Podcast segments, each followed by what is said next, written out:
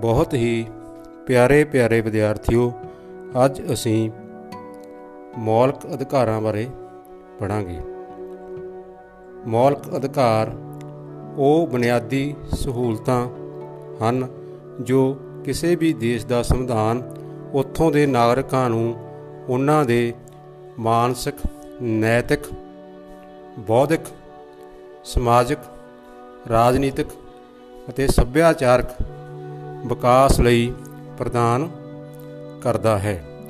ਮੌਲਿਕ ਅਧਿਕਾਰ ਉਹ ਅਧਿਕਾਰ ਹਨ ਜਿਨ੍ਹਾਂ ਨੂੰ ਲਾਗੂ ਕਰਵਾਉਣ ਲਈ ਕਾਨੂੰਨ ਦਾ ਸਹਾਰਾ ਲਿਆ ਜਾ ਸਕਦਾ ਹੈ।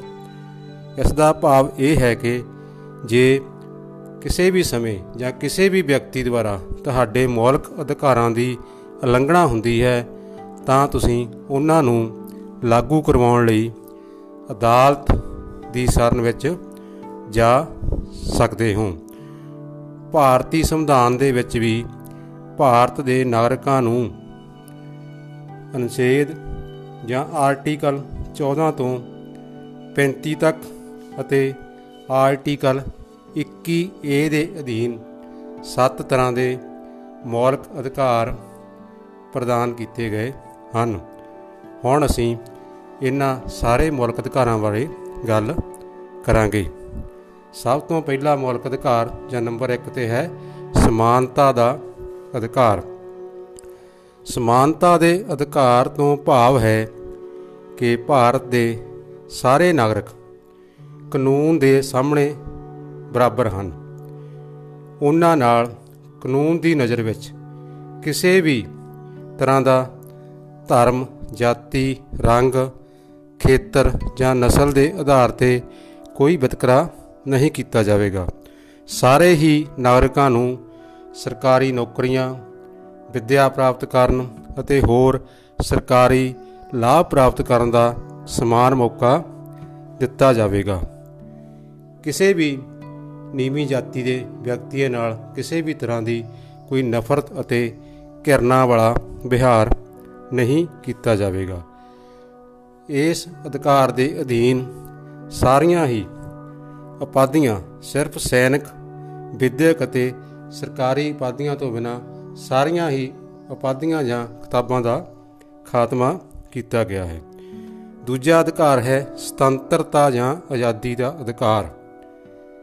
ਸੰਵਿਧਾਨ ਦੇ ਇਸ ਮੌਲਿਕ ਅਧਿਕਾਰ ਅਨੁਸਾਰ ਭਾਰਤ ਦੇ ਸਾਰੇ ਨਾਗਰਿਕਾਂ ਨੂੰ ਆਪਣੇ ਵਿਚਾਰ ਪ੍ਰਗਟ ਕਰਨ ਦੀ ਆਜ਼ਾਦੀ, ਦੇਸ਼ ਦੇ ਕਿਸੇ ਵੀ ਭਾਗ ਵਿੱਚ ਘੁੰਮਣ, ਫਿਰਨ ਦੀ ਆਜ਼ਾਦੀ ਕਿਸੇ ਵੀ ਥਾਂ ਤੇ ਨਿਵਾਸ ਸਥਾਨ ਬਣਾਉਣ ਦੀ ਪੂਰਨ ਆਜ਼ਾਦੀ ਹੈ। ਕੋਈ ਸਰਕਾਰ ਜਾਂ ਕੋਈ ਵਿਅਕਤੀ ਤੁਹਾਡੇ ਇਸ ਕੰਮ ਵਿੱਚ ਦਖਲ ਅੰਦਾਜ਼ੀ ਨਹੀਂ ਕਰੇਗਾ। ਇੱਥੇ ਇੱਕ ਵਿਸ਼ੇਸ਼ ਗੱਲ ਇਹ ਵੀ ਹੈ ਕਿ ਜਿਹੜੀਆਂ ਥਾਵਾਂ ਜਾਂ ਜਿਹੜੇ ਸਥਾਨ ਦੇਸ਼ ਦੀ ਸੁਰੱਖਿਆ ਲਈ ਅਤੀ ਮਹੱਤਵਪੂਰਨ ਹਨ, ਉੱਥੇ ਤੁਸੀਂ ਬਿਨਾਂ ਇਜਾਜ਼ਤ ਤੋਂ ਘੁੰਮ ਫਿਰ ਨਹੀਂ ਸਕਦੇ। ਤੀਸਰਾ ਅਧਿਕਾਰ ਹੈ ਲੁੱਟ ਖਸੁੱਟ ਜਾਂ ਸ਼ੋਸ਼ਣ ਦੇ ਵਿਰੁੱਧ ਅਧਿਕਾਰ। ਇਸ ਅਧਿਕਾਰ ਦੇ ਅਨੁਸਾਰ ਭਾਰਤ ਦੇ ਕਿਸੇ ਵੀ ਨਾਗਰਿਕ ਤੋਂ ਕੋਈ ਵੀ ਬਿਨਾਂ ਤਨਖਾਹ ਦੇ ਜਾਂ ਬੰਧੂਆ ਮਜ਼ਦੂਰ ਬਣਾ ਕੇ ਜਬਰੀ ਕੰਮ ਨਹੀਂ ਕਰਵਾਇਆ ਜਾ ਸਕਦਾ ਅਤੇ ਨਾਲ ਹੀ 14 ਸਾਲ ਤੋਂ ਘੱਟ ਉਮਰ ਦੇ ਬੱਚਿਆਂ ਤੋਂ ਕਿਸੇ ਵੀ ਤਰ੍ਹਾਂ ਦਾ ਮਸਕਤ ਵਾਲਾ ਜਾਂ ਸਖਤ ਕੰਮ ਨਹੀਂ ਕਰਵਾਇਆ ਜਾ ਸਕਦਾ। ਚੌਥਾ ਅਧਿਕਾਰ ਹੈ ਧਾਰਮਿਕ ਸੁਤੰਤਰਤਾ ਦਾ ਅਧਿਕਾਰ। ਇਸ ਅਧਿਕਾਰ ਦੇ ਅਨੁਸਾਰ ਭਾਰਤ ਦੇ ਨਾਗਰਿਕਾਂ ਨੂੰ ਧਾਰਮਿਕ ਸੁਤੰਤਰਤਾ ਪ੍ਰਦਾਨ ਕੀਤੀ ਗਈ ਹੈ। ਭਾਰਤ ਦੇ ਰਾਜ ਦਾ ਆਪਣਾ ਕੋਈ ਧਰਮ ਨਹੀਂ ਹੈ। ਭਾਰਤ ਦੇ ਨਾਗਰਿਕਾਂ ਨੂੰ ਆਪਣੀ ਮਰਜ਼ੀ ਦੇ ਅਨੁਸਾਰ ਕਿਸੇ ਵੀ ਧਰਮ ਨੂੰ ਤਿਆਗ ਦੇਣ ਜਾਂ ਅਪਣਾ ਲੈਣ ਦੀ ਹਰ ਸਮੇਂ ਖੁੱਲ ਹੈ। ਉਹ ਆਪਣੀ ਮਰਜ਼ੀ ਦੇ ਅਨੁਸਾਰ ਜਦੋਂ ਚਾਹਣ, ਕਦੇ ਵੀ ਕਿਸੇ ਧਰਮ ਨੂੰ ਅਪਣਾ ਸਕਦੇ ਹਨ ਜਾਂ ਤਿਆਗ ਸਕਦੇ ਹਨ। ਰਾਜ, ਸਰਕਾਰ, ਪੁਲਿਸ ਜਾਂ ਪ੍ਰਸ਼ਾਸਨ ਉਸ ਦੇ ਹਰੇਕ ਵਿਅਕਤੀ ਦੇ ਧਾਰਮਿਕ ਮਾਮਲਿਆਂ ਵਿੱਚ ਕੋਈ ਦਖਲ ਅੰਦਾਜ਼ੀ ਨਹੀਂ ਕਰੇਗਾ। ਅਗਲਾ ਅਧਿਕਾਰ ਹੈ ਸੱਭਿਆਚਾਰਕ ਅਤੇ ਵਿਦਿਅਕ ਅਧਿਕਾਰ। ਪਿਆਰੇ ਵਿਦਿਆਰਥੀਓ, ਇਸ ਅਧਿਕਾਰ ਦੇ ਅਨੁਸਾਰ ਭਾਰਤ ਦੇ ਨਾਗਰਿਕਾਂ ਨੂੰ ਆਪਣੀ ਲਿਪੀ, ਭਾਸ਼ਾ ਅਤੇ ਸੱਭਿਆਚਾਰ ਨੂੰ ਪ੍ਰਫੁੱਲਤ ਕਰਨ ਦੇ ਪੂਰਨ ਅਧਿਕਾਰ ਦਿੱਤੇ ਗਏ ਹਨ। ਭਾਸ਼ਾਈ ਘੱਟ ਗਿਣਤੀਆਂ ਜਾਂ ਧਾਰਮਿਕ ਤੌਰ ਤੇ ਘੱਟ ਗਿਣਤੀਆਂ ਨੂੰ ਆਪਣੀਆਂ ਸਿੱਖਿਆ ਸੰਸਥਾਵਾਂ ਸਥਾਪਿਤ ਕਰਨ ਦਾ ਵੀ ਅਧਿਕਾਰ ਪ੍ਰਾਪਤ ਹੈ। ਸਰਕਾਰ ਆਪਣੀ ਆਰਥਿਕ ਜਾਂ ਹੋਰ ਸਹਾਇਤਾ ਦੇਣ ਲਈ ਇਸ ਆਧਾਰ ਤੇ ਉਹਨਾਂ ਨਾਲ ਕੋਈ ਵਿਤਕਰਾ ਨਹੀਂ ਕਰੇਗੀ।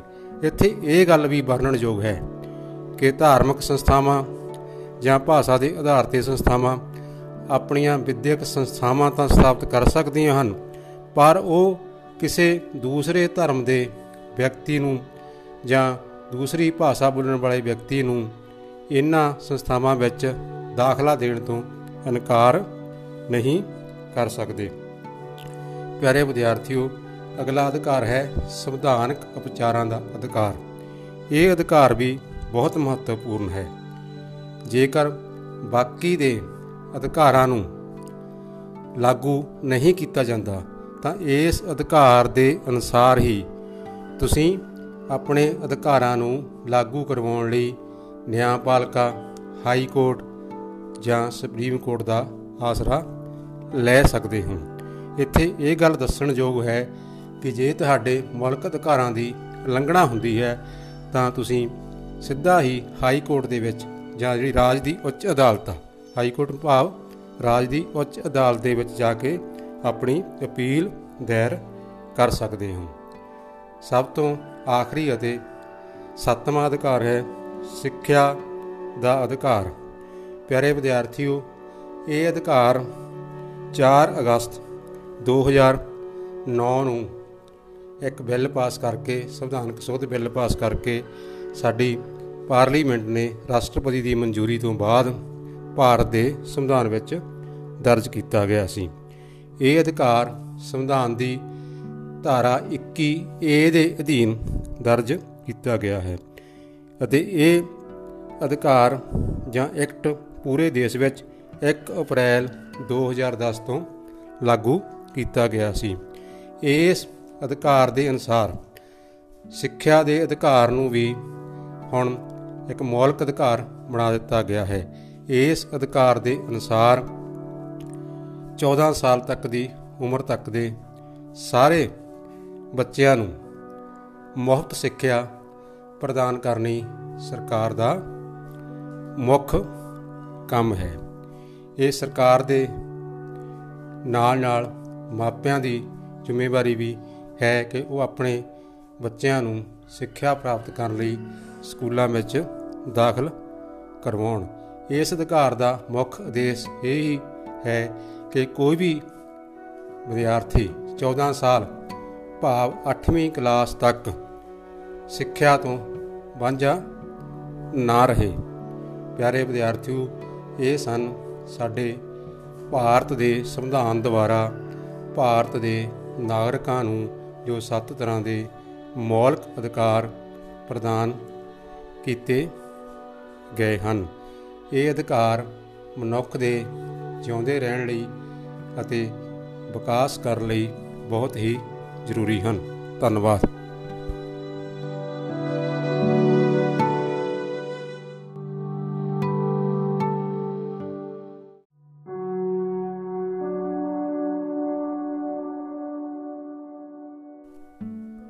ਬਹੁਤ ਹੀ ਪਿਆਰੇ ਪਿਆਰੇ ਵਿਦਿਆਰਥੀਓ, ਅੱਜ ਅਸੀਂ ਮੌਲਿਕ ਅਧਿਕਾਰਾਂ ਬਾਰੇ ਪੜਾਂਗੇ ਮੌਲਿਕ ਅਧਿਕਾਰ ਉਹ ਬੁਨਿਆਦੀ ਸਹੂਲਤਾਂ ਹਨ ਜੋ ਕਿਸੇ ਵੀ ਦੇਸ਼ ਦਾ ਸੰਵਿਧਾਨ ਉੱਥੋਂ ਦੇ ਨਾਗਰਿਕਾਂ ਨੂੰ ਉਹਨਾਂ ਦੇ ਮਾਨਸਿਕ, ਨੈਤਿਕ, ਬੌਧਿਕ, ਸਮਾਜਿਕ, ਰਾਜਨੀਤਿਕ ਅਤੇ ਸੱਭਿਆਚਾਰਕ ਵਿਕਾਸ ਲਈ ਪ੍ਰਦਾਨ ਕਰਦਾ ਹੈ। ਮੌਲਿਕ ਅਧਿਕਾਰ ਉਹ ਅਧਿਕਾਰ ਹਨ ਜਿਨ੍ਹਾਂ ਨੂੰ ਲਾਗੂ ਕਰਵਾਉਣ ਲਈ ਕਾਨੂੰਨ ਦਾ ਸਹਾਰਾ ਲਿਆ ਜਾ ਸਕਦਾ ਹੈ। ਇਸ ਦਾ ਭਾਵ ਇਹ ਹੈ ਕਿ ਜੇ ਕਿਸੇ ਵੀ ਸਮੇਂ ਜਾਂ ਕਿਸੇ ਵੀ ਵਿਅਕਤੀ ਦੁਆਰਾ ਤੁਹਾਡੇ ਮੌਲਿਕ ਅਧਿਕਾਰਾਂ ਦੀ ਉਲੰਘਣਾ ਹੁੰਦੀ ਹੈ, ਤਾਂ ਤੁਸੀਂ ਉਹਨਾਂ ਨੂੰ ਲਾਗੂ ਕਰਵਾਉਣ ਲਈ ਅਦਾਲਤ ਦੀ ਸ਼ਰਨ ਵਿੱਚ ਜਾ ਸਕਦੇ ਹੋ। ਭਾਰਤੀ ਸੰਵਿਧਾਨ ਦੇ ਵਿੱਚ ਵੀ ਭਾਰਤ ਦੇ ਨਾਗਰਿਕਾਂ ਨੂੰ ਅਨੁਛੇਦ ਜਾਂ ਆਰਟੀਕਲ 14 ਤੋਂ 35 ਤੱਕ ਅਤੇ ਆਰਟੀਕਲ 21 ਏ ਦੇ ਅਧੀਨ ਸੱਤ ਤਰ੍ਹਾਂ ਦੇ ਮੌਲਿਕ ਅਧਿਕਾਰ ਪ੍ਰਦਾਨ ਕੀਤੇ ਗਏ ਹਨ। ਹੁਣ ਅਸੀਂ ਇਹਨਾਂ ਸਾਰੇ ਮੌਲਿਕ ਅਧਿਕਾਰਾਂ ਬਾਰੇ ਗੱਲ ਕਰਾਂਗੇ। ਸਭ ਤੋਂ ਪਹਿਲਾ ਮੌਲਿਕ ਅਧਿਕਾਰ ਜਾਂ ਨੰਬਰ 1 ਤੇ ਹੈ ਸਮਾਨਤਾ ਦਾ ਅਧਿਕਾਰ। ਸਮਾਨਤਾ ਦੇ ਅਧਿਕਾਰ ਤੋਂ ਭਾਵ ਹੈ ਕਿ ਭਾਰਤ ਦੇ ਸਾਰੇ ਨਾਗਰਿਕ ਕਾਨੂੰਨ ਦੇ ਸਾਹਮਣੇ ਬਰਾਬਰ ਹਨ। ਉਹਨਾਂ ਨਾਲ ਕਾਨੂੰਨ ਦੀ ਨਜ਼ਰ ਵਿੱਚ ਕਿਸੇ ਵੀ ਤਰ੍ਹਾਂ ਦਾ ਧਰਮ, ਜਾਤੀ, ਰੰਗ, ਖੇਤਰ ਜਾਂ ਨਸਲ ਦੇ ਆਧਾਰ ਤੇ ਕੋਈ ਵਿਤਕਰਾ ਨਹੀਂ ਕੀਤਾ ਜਾਵੇਗਾ। ਸਾਰੇ ਹੀ ਨਾਗਰਿਕਾਂ ਨੂੰ ਸਰਕਾਰੀ ਨੌਕਰੀਆਂ ਵਿੱਦਿਆ ਪ੍ਰਾਪਤ ਕਰਨ ਅਤੇ ਹੋਰ ਸਰਕਾਰੀ ਲਾਭ ਪ੍ਰਾਪਤ ਕਰਨ ਦਾ ਸਮਾਨ ਮੌਕਾ ਦਿੱਤਾ ਜਾਵੇਗਾ।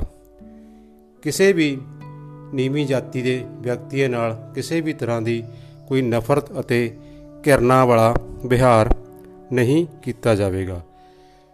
ਇਸ ਅਧਿਕਾਰ ਦੇ ਅਧੀਨ ਸਾਰੀਆਂ ਹੀ ਉਪਾਧੀਆਂ ਸਿਰਫ ਸੈਨਿਕ, ਵਿਦਿਅਕ ਅਤੇ ਸਰਕਾਰੀ ਉਪਾਧੀਆਂ ਤੋਂ ਬਿਨਾ ਸਾਰੀਆਂ ਹੀ ਉਪਾਧੀਆਂ ਜਾਂ ਕਿਤਾਬਾਂ ਦਾ ਖਾਤਮਾ ਕੀਤਾ ਗਿਆ ਹੈ। ਦੂਜਾ ਅਧਿਕਾਰ ਹੈ ਸੁਤੰਤਰਤਾ ਜਾਂ ਆਜ਼ਾਦੀ ਦਾ ਅਧਿਕਾਰ। ਸੰਵਿਧਾਨ ਦੇ ਇਸ ਮੌਲਿਕ ਅਧਿਕਾਰ ਅਨੁਸਾਰ ਭਾਰਤ ਦੇ ਸਾਰੇ ਨਾਗਰਿਕਾਂ ਨੂੰ ਆਪਣੇ ਵਿਚਾਰ ਪ੍ਰਗਟ ਕਰਨ ਦੀ ਆਜ਼ਾਦੀ, ਦੇਸ਼ ਦੇ ਕਿਸੇ ਵੀ ਭਾਗ ਵਿੱਚ ਘੁੰਮਣ ਫਿਰਨ ਦੀ ਆਜ਼ਾਦੀ ਕਿਸੇ ਵੀ ਥਾਂ ਤੇ ਨਿਵਾਸ ਸਥਾਨ ਬਣਾਉਣ ਦੀ ਪੂਰਨ ਆਜ਼ਾਦੀ ਹੈ। ਕੋਈ ਸਰਕਾਰ ਜਾਂ ਕੋਈ ਵਿਅਕਤੀ ਤੁਹਾਡੇ ਇਸ ਕੰਮ ਵਿੱਚ ਦਖਲ ਅੰਦਾਜ਼ੀ ਨਹੀਂ ਕਰੇਗਾ।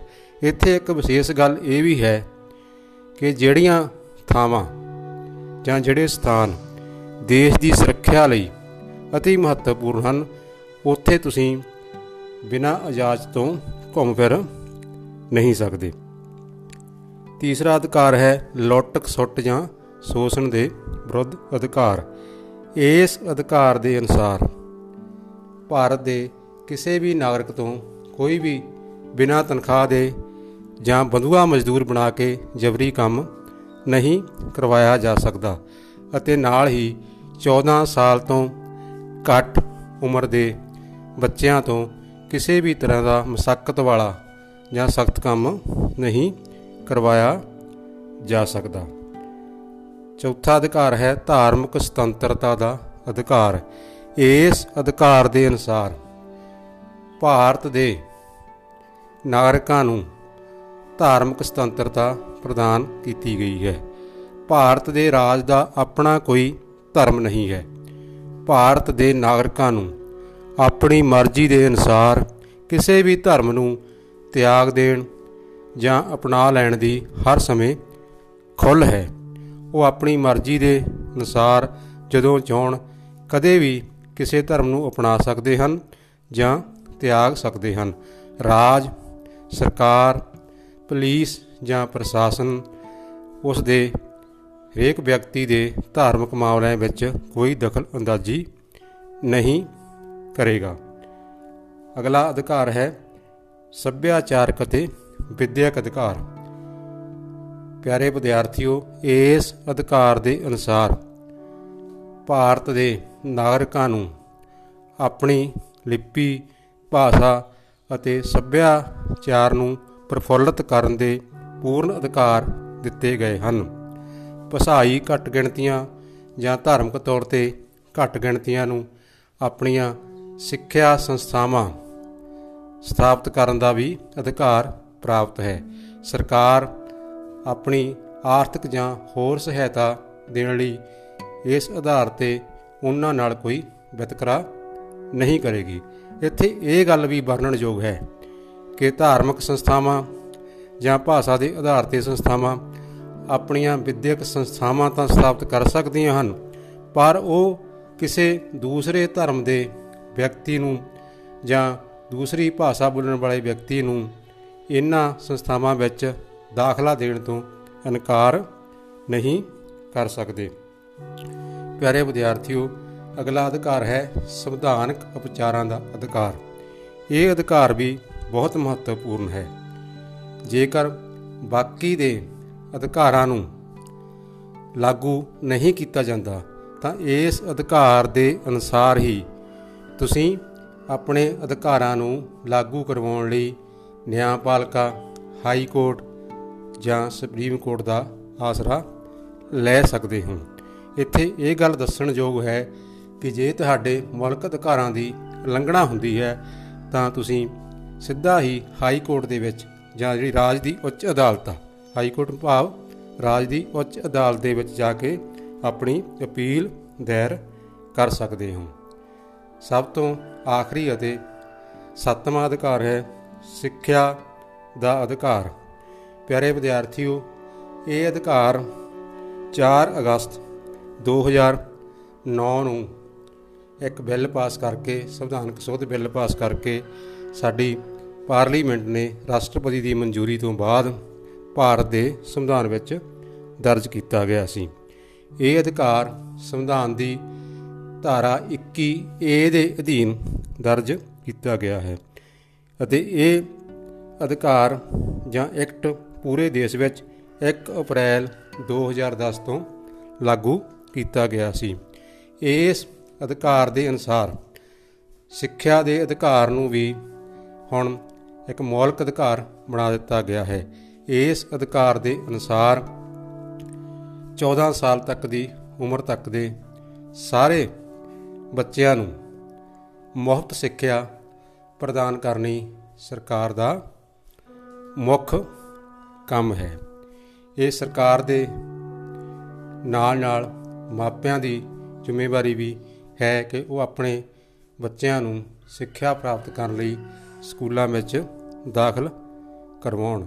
ਇਸ ਅਧਿਕਾਰ ਦਾ ਮੁੱਖ ਉਦੇਸ਼ ਇਹ ਹੀ ਹੈ ਕਿ ਕੋਈ ਵੀ ਵਿਦਿਆਰਥੀ 14 ਸਾਲ ਭਾਵ 8ਵੀਂ ਕਲਾਸ ਤੱਕ ਸਿੱਖਿਆ ਤੋਂ ਵਾਂਝਾ ਨਾ ਰਹੇ। ਪਿਆਰੇ ਵਿਦਿਆਰਥੀਓ, ਇਹ ਸਨ ਸਾਡੇ ਭਾਰਤ ਦੇ ਸੰਵਿਧਾਨ ਦੁਆਰਾ ਭਾਰਤ ਦੇ ਨਾਗਰਿਕਾਂ ਨੂੰ ਜੋ ਸੱਤ ਤਰ੍ਹਾਂ ਦੇ ਮੌਲਿਕ ਅਧਿਕਾਰ ਪ੍ਰਦਾਨ ਕੀਤੇ ਗਏ ਹਨ। ਇਹ ਅਧਿਕਾਰ ਮਨੁੱਖ ਦੇ ਜਿਉਂਦੇ ਰਹਿਣ ਲਈ ਅਤੇ ਵਿਕਾਸ ਕਰਨ ਲਈ ਬਹੁਤ ਹੀ ਜ਼ਰੂਰੀ ਹਨ। ਧੰਨਵਾਦ।